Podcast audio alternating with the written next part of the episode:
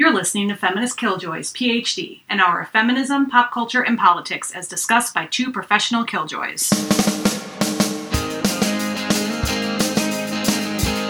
I'm Rachel, And I'm Melody. and today we'll be discussing the state of the killjoy for episode 100.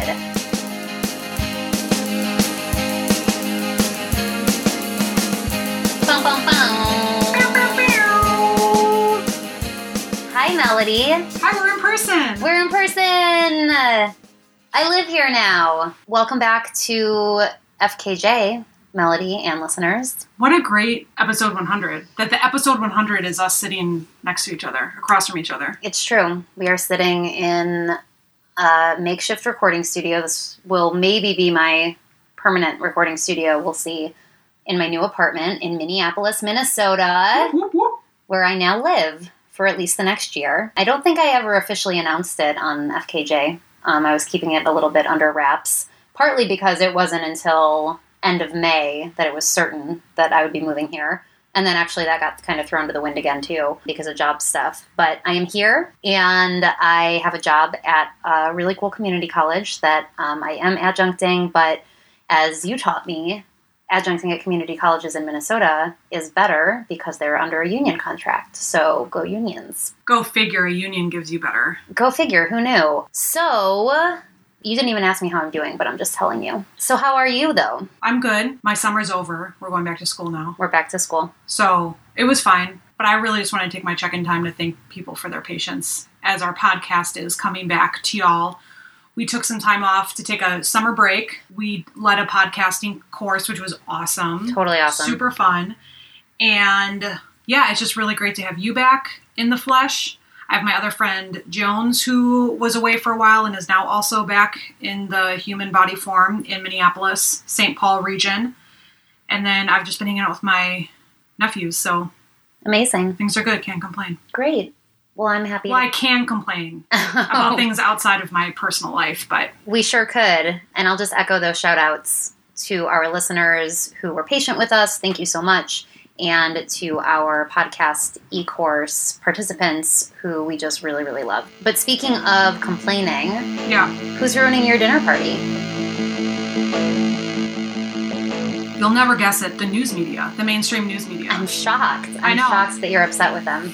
Uh, Let's before we get into why they're ruining your dinner party, I want to let new listeners know that this is our segment in which we remind the general public that when they say that feminists are always sort of like being killjoys and buzzkills at family events or whatever the case may be when they talk about things being racist or sexist or whatever whatever's going on that we're not actually ruining the dinner party it's actually the thing that we're complaining about in the world yeah, if they wouldn't be doing these things, I'd have nothing to complain about. right unfortunately, uh, a woman went missing and she was found killed. And the person who killed her happened to be an undocumented person. So you can, so what ended up happening is that the headlines made sure that his immigration status was in the headlines. And some of you might be thinking, like, so what's the big deal about it? Well, what you can do is like flip the script and apply it to a different person, so somebody who is actually US born. So our local newspaper reg, it's more of like a what would you call city pages? Like a hmm. and it's like the free it's free right yeah, it's the free newspaper you pick up where there's all the like concert listings Right. and so they still do like journalism in, in quotes, but they're pretty they're known for being pretty hyperbolic. But they did this genius thing the other day where they posted a story, and this is a real story. And the headline read, so wait, hang on. Let me do the the original headline I was talking about. Molly Tibbetts search, colon, an undocumented immigrant has been charged with first degree murder. First sentence of the story. An undocumented immigrant is in custody, charged with first degree murder in the Molly Tibbetts investigation, authorities said. So you can see how they're front loading the undocumented immigrant thing. So this is what City Pages did when they were covering another murder tri- uh, murder case.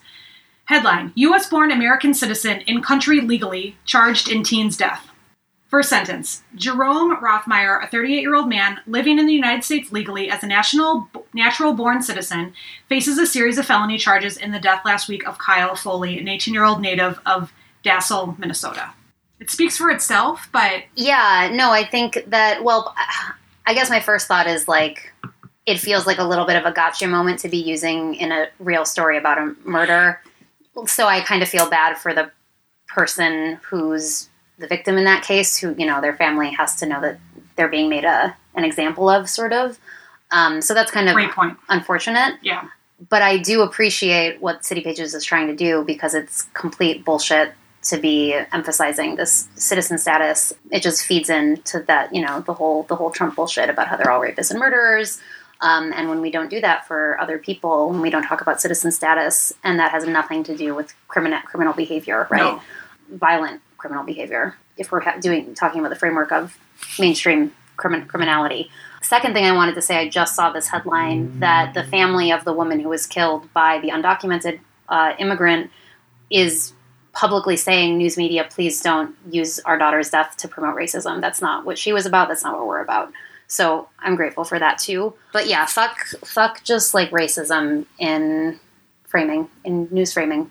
It's a great example to use in mass media classes for anybody who's teaching those this semester. Yeah, and it reminds me of the flipping the script of sexy advertising. You know, when mm-hmm, they have mm-hmm. women draped over cars, mm-hmm. and then so some artist will put a man in the same position, and it just looks ridiculous. And so I think it's just another one of those examples. But unfortunately, this is even worse because it's being used to criminalize an entire community. We're not a stats based podcast, but there is no research that shows that undocumented people are more criminal. And in fact, they try to stay under the radar. Right. Like the last thing you want to do is get busted for a crime. Right. So why would you go around and be the criminals and the rapists that Donald Right. Trump thinks they are? Yeah, that definitely ruins more than dinner parties, right? That ruins entire communities' ability to live harm free lives, right?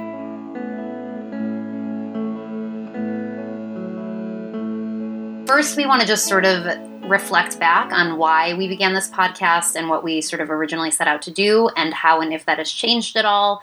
And then we're going to spend the rest of the time basically sort of um, differentiating ourselves and what our podcast is all about, sort of through a range of sort of feminist and political topics. Some of those will differentiate us as a podcast coherently. Some of those you'll hear Melody and I sort of have divergent opinions on, but I think it'll, especially for new listeners, give give y'all a sense of what we're all about.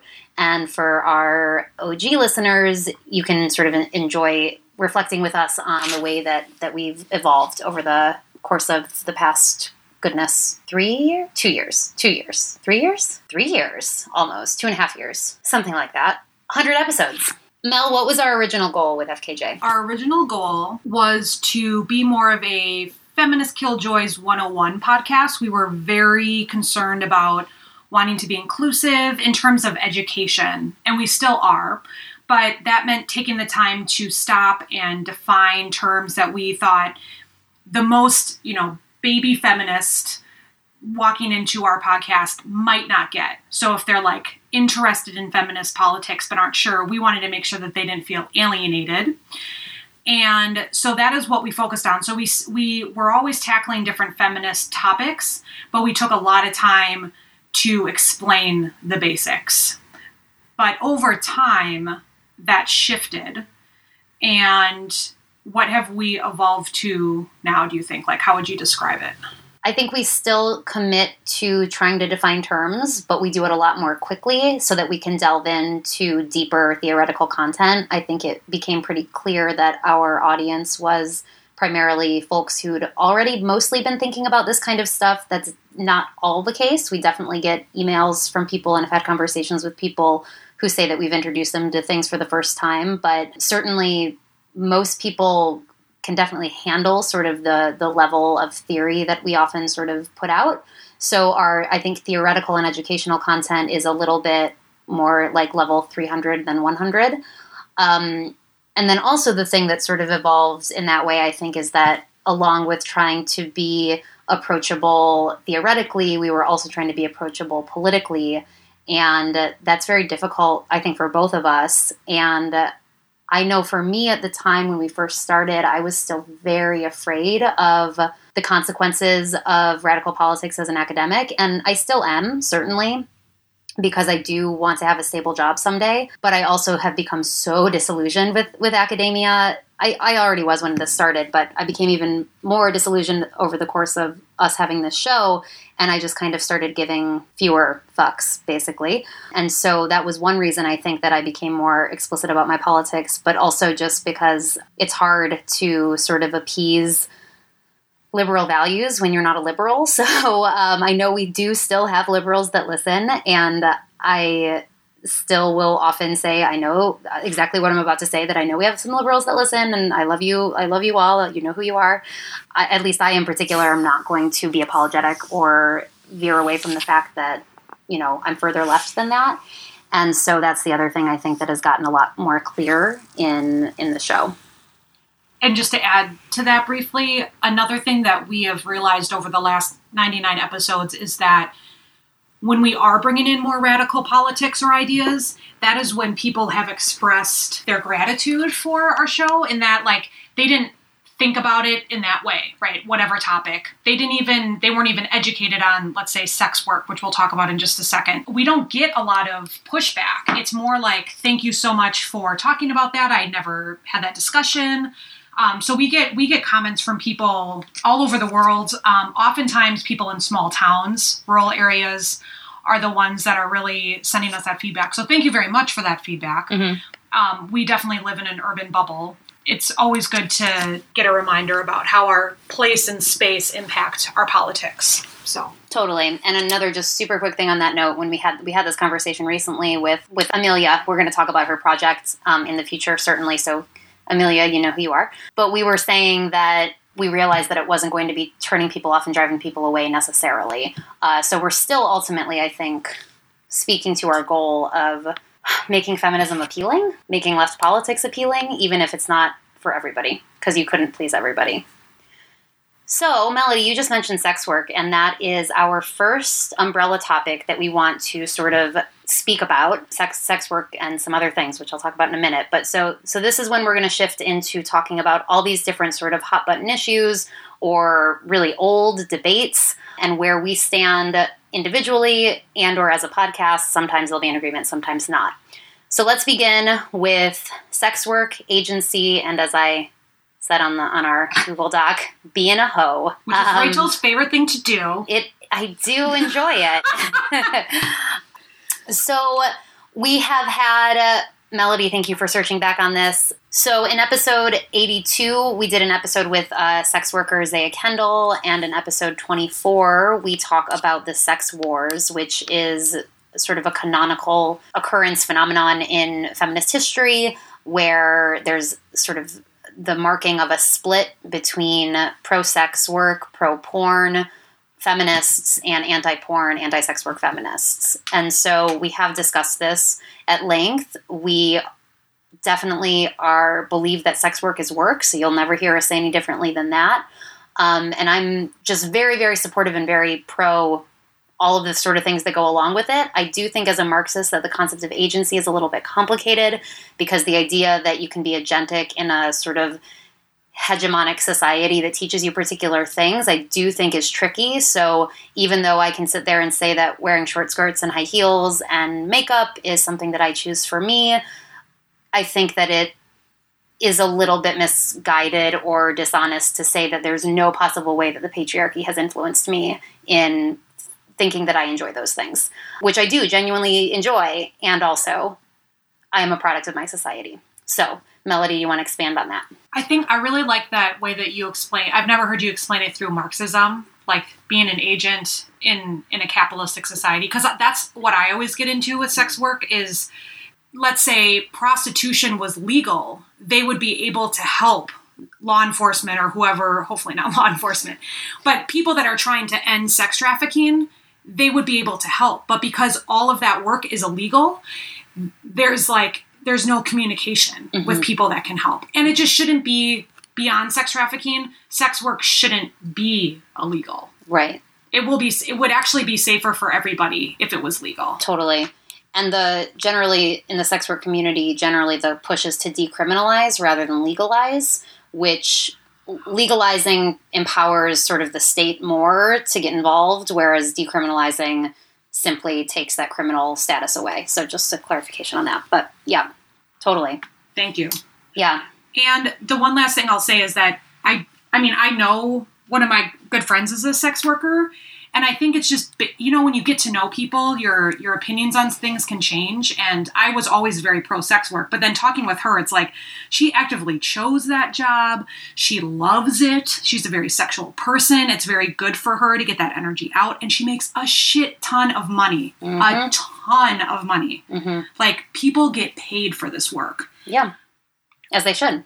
Yes. Right, right. And and the other, you know, sort of big argument, especially with a Marxist lens, is all labor is coercive under capitalism, right? Like none of us would be agentically necessarily choosing I mean, if you if you do what you love, you know, I guess whatever. But most of us under capitalism are doing things in particular ways that we wouldn't necessarily want to be doing them because we have to make money to survive. So all all of our labor is a little bit coerced. So there's that. Moving on. Um, another big fissure in feminism is notions and responses to transgender people. Um, our show is 100% are not TERFs. We are not trans exclusionary radical feminists. We believe trans women are women. TERFs are pieces of garbage, period. My partner is trans. I mean, not to be like, oh, my partner is trans, but just as an example. so that's that's just period bottom line there. However, what Melody wants to bring in, I think, is important and something that a lot of a lot of feminists wrestle with. So, do you want to expand on where you you certainly don't agree with turfs, but where you understand or get um, hung up on particular responses to anti-turf? Yes. I have a new slogan. Mhm. Hey, you turfs, get off our turf. I like it. Good. Thank you. TM, TM, TM. So, ever since we talked to Pigeon, actually, the lost tape of Pigeon, we had this amazing conversation that I wish could come back to the universe. But nonetheless, something that I started talking about with Pigeon and you, Rachel, and other people is holding in the same space, wanting to honor, obviously, trans women are women, and also my womanhood, like, you know, like the old radical, but basically being like a, a second wave feminist with 2018 politics. Because the reason I even grapple with it is because when I'm doing things like getting getting rid of some of the stigma around menstruating, for example, sometimes the response I get from younger feminists is, "Well, not all women menstruate. Can you please stop it with the like womanhood menstruation thing?" I'm in celebration of all of this. Mhm. And so, what right now for me, what's difficult is that I want to be able to do both. But what I'm hearing from our younger people is that that's a tricky thing. And so, I don't want to come off as a turf at all. Right. So, I'm just kind of minimizing some of that stuff. And I've also been changing my language. People who are pregnant, people who menstruate, you know, small changes like that. Mhm. But I still think we should be able to have some open conversations about people that have female anatomy. Is that what you say? Women anatomy? Or People ana- whose anatomy was assigned or perceived to be female genitalia. Thank you. Yeah. That. Yeah. So I'm still working on all that language too. Right. But not because I'm resistant to it. Yeah. I mean, I think that makes total sense. I'm reminded of, I don't know if you're following the Moon Book this round. There was just a chapter on bleeding. And I think the witch community, I think like the feminist non turf witch community, I think is actually a good place to turn for that because there is a lot of like connection to body. And in this, for those of you who don't know the Moon Book, um, Sarah Gottesdiener, aka Modern Woman, is does these books about the moon cycles. And you know that's very connected for a lot of people to menstruation. And she she spells it m asterisk n so like takes out the e so it's not menstruation. Um, Okay. and talks about people who you know people who bleed anybody can have menstruation. So yeah i think that's like a good place to to turn because there are a lot of people who do want to be in commun you know in relationship to their body and into their bleeding. But yeah i think the simple the simple shift from saying women have periods to anybody who has periods is is a good fix. And also acknowledging that everybody's on like a hormonal cycle, include you know, including trans women, you know, are Mhm. can can have and including cis men actually have Yes. a cycle that so we can all sort of be connected to that.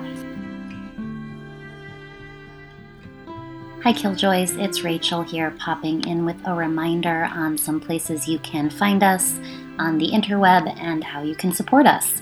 So you can always subscribe to us on your favorite podcast application, and of course, you get extra FKJ points if you leave us a review on iTunes. It is a wonderful way to spread the word and gain new followers, and we really appreciate it. On the social media tip, we you can follow us on Instagram, Twitter, and Facebook. You can like our Facebook page, and you can also join our closed community page, Feminist Killjoys Community WTF Power. We have a Spotify mixtape that you can search out Feminist Killjoys PhD mixtape. And if you want to support us financially and you have some extra dollars, you could donate to our Patreon or as a one time thing on our website, just click on the birdie to make a one time PayPal donation. Patreon donors also get access to the Killjoy Review newsletter. And of course, you can always email us at fkj.phd at gmail.com. And finally, you can leave us a voicemail at 414 858 7818. Again, 414 858 7818. Back to the show. So let's move on. So, this is, I think, actually, I didn't order these in any particular way, but I think this is like a big crux of how we differentiate ourselves and how we're distinct from other feminist podcasts. Oh yeah. Um, so I wrote down mainstream government. Really, what I think this is getting at, I mean, it's getting at a lot of different things, but I think the the sort of short heading of this also would be like anti-capitalism. Like, so we live in a society that is built on capitalism, and the difference between liberal feminism and feminism, feminists who are radical. As we discussed with friend of the show and former guest Elias when we were differentiating between radical feminists and feminists who are radical, that is, I think, a difference is that Melody and I are both deeply critical of capitalism, and along with that, have a lot of deep criticism of sort of mainstream government.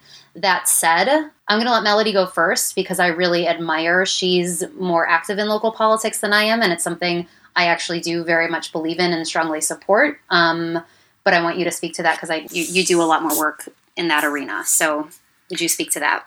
Yeah, no problem. And before I get into my local politics situation, just to be clear for those of you who don't follow feminist podcasts and comedy series, we differentiate ourselves because we are not in love with Hillary Rodham Clinton. That is the the huge, di- and it is a huge difference. It's a big difference. and we are radical because of it, Mhm. which I can't wait for the hindsight to kick in in like five to ten years. But yeah.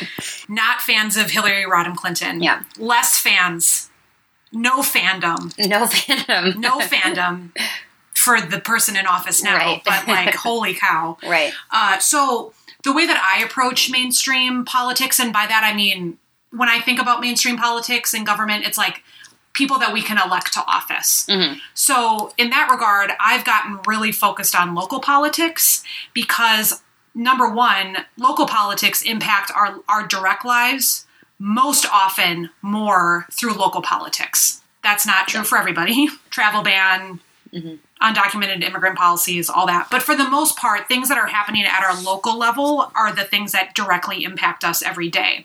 And I've also noticed that that is where the radical politicians start. So here in Minneapolis, we have Phillipe Cunningham, the one of the first, one of the first trans people of color, mm-hmm. because Andrea Jenkins is also a person of color, trans, and they're both on our Minneapolis City Council. Mm-hmm. We're just like so lucky. We also have Alexandria Ocasio Cortez that just got elected as a Democrat socialist and everybody's making a big deal about that. And so it's all happening within these local spaces. And so I think it's really important for people to get involved. It's amazing if you start going to your city council meetings, like, or your neighborhood organization meetings, like how much change you can enact in your world.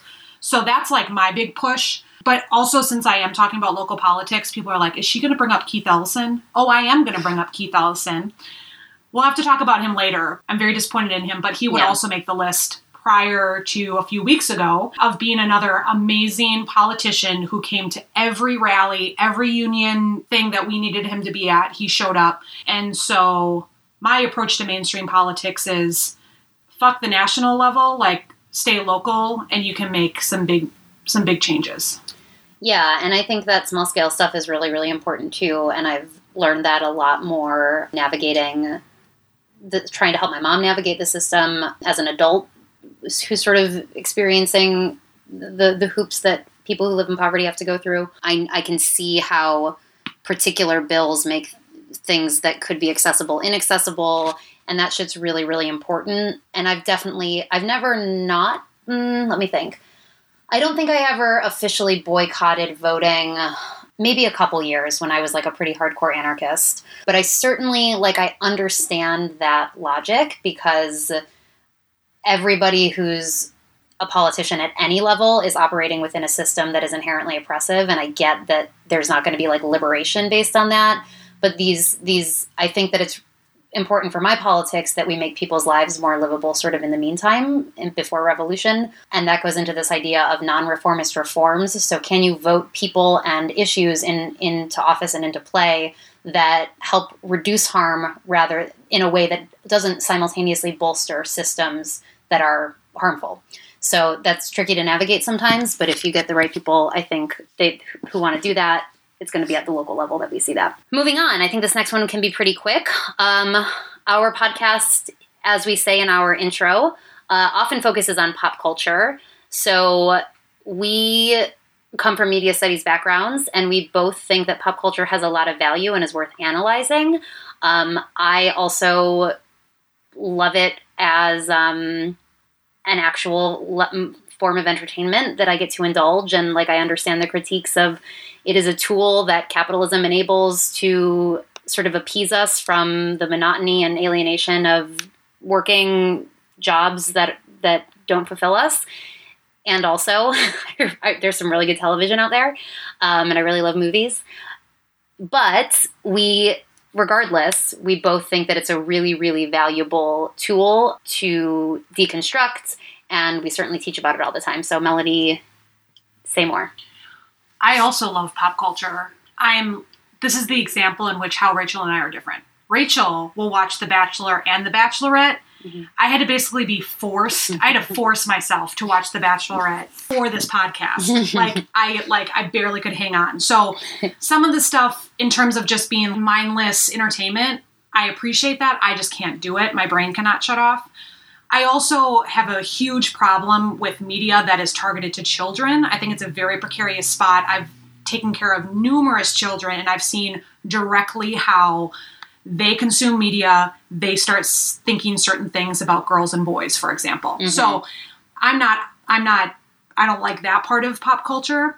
But I will say that we're, I think we're in a turning point where with with Netflix, Amazon, Spotify, media is not beholden to like networks and commercial entities as much anymore. So we're getting a much more broad representation. We're seeing there's really good TV out there, film that can get pro- films that can get produced that are you know expanding representations. Mm-hmm.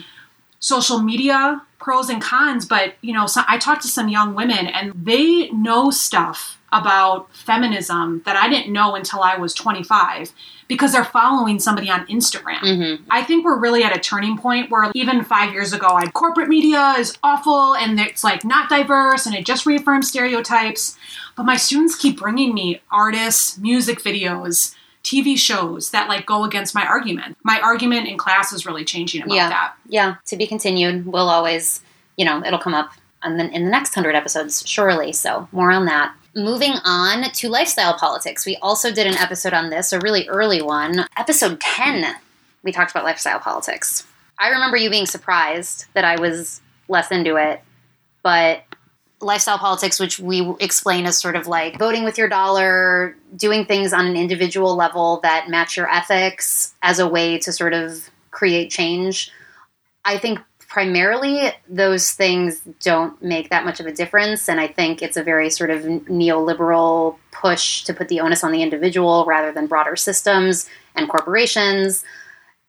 And that said i'm also a vegan who you know i, I will not you know i'll never consume meat or dairy. Certainly won't pay for meat or dairy. I, I would never consume meat I've consumed dairy like in a in a free cake or whatever. So clearly, I, I do practice some lifestyle politics, and I will say that this has shifted for me as I've gotten more into being witch identified and starting to think more about sort of the energy of things. So, what does it mean to wear a crystal that I don't know the sort of ethical source behind it? That feels more difficult, but I also don't think that me purchasing a non ethical crystal actually matters for the person who's doing the mining, unfortunately, because I'm just one person. Um, and that's just not the way that change like that is going to happen. But I do try to be ethic- an ethical consumer. Melody goes pretty hardcore on this. So I think us. a lot of it, you know why it is though? I'm cancer rising.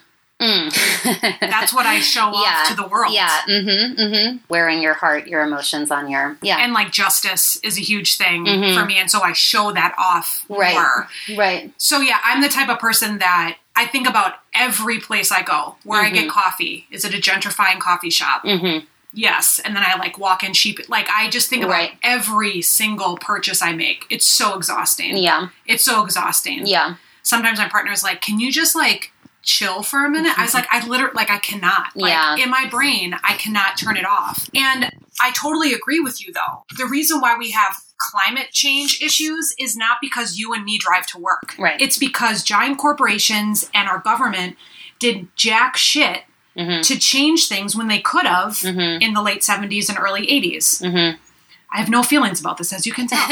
so, but at the same time, I feel like I'm in a privileged space where I can make choices. Yeah. I can choose whether I eat tofu or a burger. Yep. Because I have that privilege, Yeah. economic privilege. I do not expect that kind of dietary availability. So I understand that it's very much based in my privilege here in the United Yeah. States in an urban space. right. So my approach is if I can make the choice and I can afford the choice, Yeah. I'm going to make it because I have that privilege. Yeah, and I think I generally fall into that for the most part. Like I always think about this, like how strapped about money I'm feeling when I buy vegan chocolate chips because I, I, Mhm. I still bake a lot, so I always like always have a bag of chocolate chips in my freezer, and I'll either get like the fair trade six dollar Oh bag. they're so so fucking expensive. Or you can go to fucking Trader Joe's and their generic brand is like three dollars, and so I'm always like, ugh. Yeah.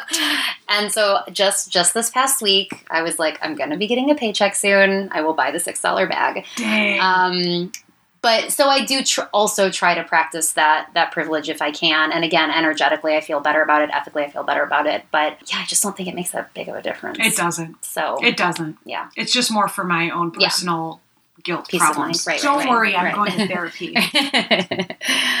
okay, this next one, I think we might need to do an episode part two. We did in episode 52, we did discussion about call out culture. I think that I've actually shifted quite a bit from when we did that episode. I was kind of, I was sort of in the middle about it. Now I'm really exhausted with call out culture and let's have so my my suggestion is that we say some brief words about this and maybe have a call out culture part two in sometime soon. Do you want to? What do you want to say, sort of quickly? What's your Cliff's Notes version response to this?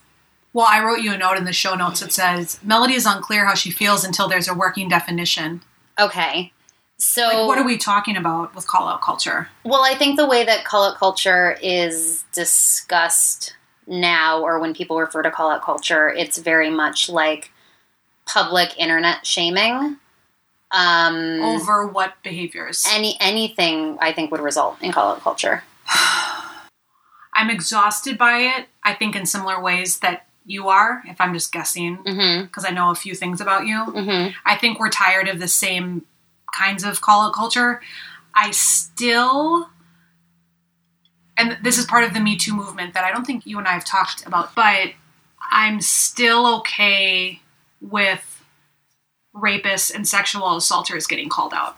Mm-hmm. So it depends on what the call out is. Okay. If you're gonna give me shit for Instagramming with like a caribou coffee cup and be like, "Where's your reusable coffee mug, you hippie?" that's exhausting, Yeah. and that's like a very banal example. Right. But I feel like in some, in some instances, people have had to resort to the call out culture to Mhm. get the justice and the attention that they need for their cases. So I Mhm. think for me, it depends. Okay, I think that's fair. I think that nuance is, is appropriate. And I certainly don't want to be like the white lady who's like, I don't want to be called out. It's it's actually less that. I mean, we've been called out as a podcast. I've been called out, but uh, not a ton. I mean, not not because we're so perfect, but just like I mean, that's not. It's not. I'm actually not personally exhausted by it. It's not like I've been getting called out a ton, Right. but like witnessing it. I find exhausting, and it's not. It's not just race. So I'm not speaking as a white lady. It's it's a bunch of things, including marginalized positions that I'm in as well. So there's so much to say about it. I think that nuance that you're bringing into it is important. I think we need to shelve it, but basically, for my personal stance, if you're looking for like a feminist podcast who's going to be like, that's problematic, that's problematic, that's problem, sort of like checking every single checking guests on like, I don't know. It's just, and it's not because I think about civility. That's not what it is. It's just, Can I put a word in your mouth? yeah, I don't think it's productive. it's not productive. It's not. It's not. It's not productive. I think it alienates people. It makes people mad. It doesn't actually change. If you're trying to call somebody out to get them to not behave in that way or say that term later, Mhm. it's not a productive mechanism to do that. Right. And I think that that's different from like the fact that we support massive disruptions of heckling people on a stage at a big thing that a social movement like, you know, like that an organized group planned. There is there we're not talking about like being polite or No. appealing to people by being really nice to them. There's certainly places for like disruption and anger and uh, and call outs, but I think what call out culture specifically refers to is this sort of like knee jerk internet performative uh, Yeah. look very much like look at me being so not we're not supposed to say woke we got called out for that so i'm so my politics are so good that i'm gonna like call this person out and it becomes self-serving in a particular Yeah, way Yeah, it's like a performance of Yeah. their politics. Yeah. And I think we're, I think, more interested. Well, I am more interested in the call in. Remember, there Mhm, was that mhm. discussion about call out versus calling in, where when Mhm. you call somebody in, hmm you actually have a productive conversation with them hmm that is still based in anger, possibly, but you have a more productive conversation. Yeah. Yeah, and again, we're not trying to say that nobody should be allowed to call out. We're not trying to say that we shouldn't. We actually invite that. We invite people to sort of tell us Yeah. if we mess up. We have our accountability corner. But I'm referring to this notion of it becoming like a cultural thing that is rooted in performativity. So moving on, and it's I think a tiny bit related because sort of the crux of that for me is that like that doesn't feel like a transformative justice response. So we're moving into the prison system. Definitely a difference in feminism. There's something that's referred to as carceral feminism, which is a type of feminism that relies on the state and law enforcement as a solution to um, problems about gender gender based violence, basically. And I personally identify as a prison abolitionist, and so I really don't like carceral feminism. I don't like when there are sort of rallying cries to strengthen laws that expand the prison system. And uh, that's not just in the case of like sexual offenders. That that that can ha- that appears in in a lot of different iterations. So um, I'm going to pause, but I'm just going to say that I'm a prison abolitionist. I truly believe that prison doesn't help reduce harm. I think that it creates it. And so when I say that I'm a prison abolitionist, even in relation to things like sexual violence, that's because I actually care about reducing sexual violence. And actually, sexual violence is exacerbated in prison and creates more conditions that would perpetuate harm within prison and outside of it again. So we're going to have a whole we're going to we're going to do an episode on prison abolition. So more on that, but um, that is certainly I think a stance that that sets me and apart, apart from other podcasts, and I think Melody has some agreement. But um, tell us. Yeah, I'm a little. It is the. I'm definitely. I don't think I don't identify as a prison abolitionist, but I am very supportive of having drug dealers, drug users, other like petty crimes like not be something in which you can sit and rot in jail for a really long time. Mhm. But then I think of people like Brock Turner, George W. Bush, the CEOs of banks. I don't give a shit what happens to them, Mm-hmm. you know? And so Mhm. that's where I get really tied up. Mm-hmm. But at the same time, if they want to go through, like, I'm very pro rehabilitation. Mhm. So when people go to jail or prison, I don't. I don't want anybody to just be rotting in a pr- prison Mhm. cell. Rehabilitation is possible for anybody. But not within our current prison system. No. So So maybe I am a prison abolitionist by I think, definition. yeah. But I just have a hard time visualizing certain people hmm not in jail. Yeah. You know what I mean? But I think part of the problem is that we've been so obsessed with incarceration as the solution hmm or as the only form of punishment Mhm. that if I read and saw other visions of how Mhm. we can and I don't even want to punish punish even seems harsh. Mhm. Um but if I could see other visions, I think I'd feel a little bit better about no prisons, but Mhm. it's just the the really extreme crimes that I have a hard time hmm saying no prison because. I, I just like don't care what happens to them. The problem is, is that you know CEOs are never gonna. The people who cause us the most harm are never going to be thrown in jail in Well- our current society. So I just don't think that our current capitalist state will put the right people in prison ever. But we're going to have a whole episode on it. So I'm happy to talk more about those visions for alternate worlds. That'd be great. We, as a podcast, believe that Black Lives Matter, period. Next, We, as a podcast, believe that no one is illegal on stolen land, period. next. This is our last one, and I wanted to bring it up partly because I got an email from a fat identified person who said it meant a lot to her to hear us use fat really like just as a descriptor because that's what it is. And so I think that's also something that's not super mainstream, as, and especially in feminist spaces. Like I'll hear thin white feminists try to like tiptoe around plus size. She was a little bit bigger boned. She was a little bit heavier. Like all these things, Thicker. right? when we very much, I think, have both learned from um, like fat positivity and the fat acceptance movement, and um, so we say the word fat as a descriptor um, in line with people who choose to use that word. And we know not everybody does, but a lot of, I mean, the fat positive movement does. We reject diet culture. Both of us have a history of eating disorders. I definitely, I mean, I've been open about that. Uh, and it's certainly something that I still, you know, have thoughts that I struggle with. But something that we could also get into in maybe another episode is there's sort of some debate about sort of body positivity versus like body autonomy.